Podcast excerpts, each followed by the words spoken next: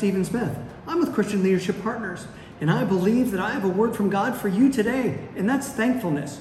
Well, of course, right? This is Thanksgiving week. I want to make sure that we take the opportunity to thank God for everything that He's done in our lives. Not only because He's done everything for us, but also because it's so good for us as well.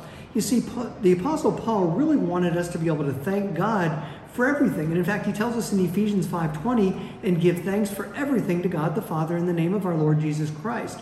And the reason why we do that is because it's good for us. It helps us to foresee the things that we're hoping for, believing that God has already answered our prayers. What it does is it creates a picture in our minds of what it is that we believe that we're asking God for, knowing and believing and thanking God for them, so now I can thank God for my healing, which has not yet manifested. I can thank God for meeting my needs, which is I've not yet seen. And in fact, even in Hebrews, at the end of the great faith chapter, we can see that there were a lot of things that the people never received, and yet they're continually waiting for them. Well, we're the same way. So, what we want to do is we want to make sure that we're thankful ahead of time for everything that God is already going to do for us.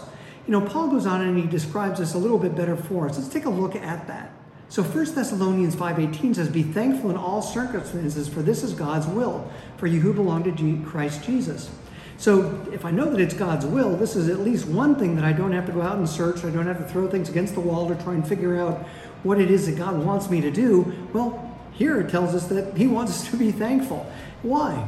Because the thankfulness that we have is the appreciation that we give Him for the things that we know that He's already done or things that He's promised that He's going to do. We can receive these promises wholly and completely.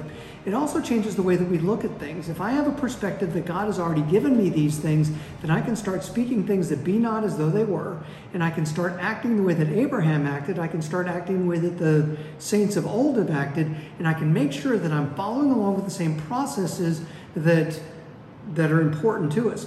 Paul tells us the same thing in Philippians.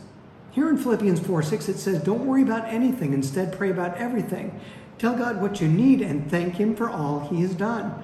So, what we need to do is we need to set aside everything that we're worried about. Instead, we should be praying and asking God for the things that we know that He's going to give us. And then I can be thankful to that point so that I can understand and know exactly where it is that God wants me to be. And I can start living that life of victory and thankfulness. So further on in the very next verse, we read, Then you will be experience God's peace, which exceeds everything we can understand. His peace will guard your hearts and minds as you live in Christ Jesus.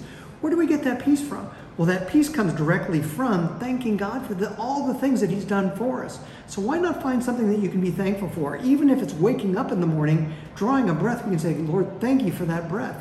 But we can also thank God for our children. We can thank God for our spouse. We can thank God for our church. We can thank God for all the wonderful things that He's placed in our lives. And sometimes it's things that we've taken for granted. So why not thank God for all these things? Let's check out the next verse and see what it says. So Philippians 4 8 says, And now, dear brothers and sisters, one final thing. Fix your thoughts on what is true and honorable and right and pure and lovely and admirable. Think about things that are excellent and worthy of praise. See, what he's telling us is, is that if I can fix my thoughts on what's good and what's honorable, what's right, what's pure, if I can focus my thoughts on Jesus Christ, on the thoughts and the, the love that he has for me, then I can be grateful for those things and I can offer him praise, which of course is thanksgiving. So, based on these scriptures and based on these thoughts of thankfulness, this is the word that I believe that the Lord's given to me for you today. And that word is this Your attitude of thankfulness will change your life, giving you even more to be thankful for. Let your praise overflow so that your life will too. This is a great opportunity for us to be thoughtful, for us to be excited about what it is that God has in store for us. And I look forward to reaching you and meeting you again. Why not take this, this exercise? Go out and be that miracle going someplace to happen.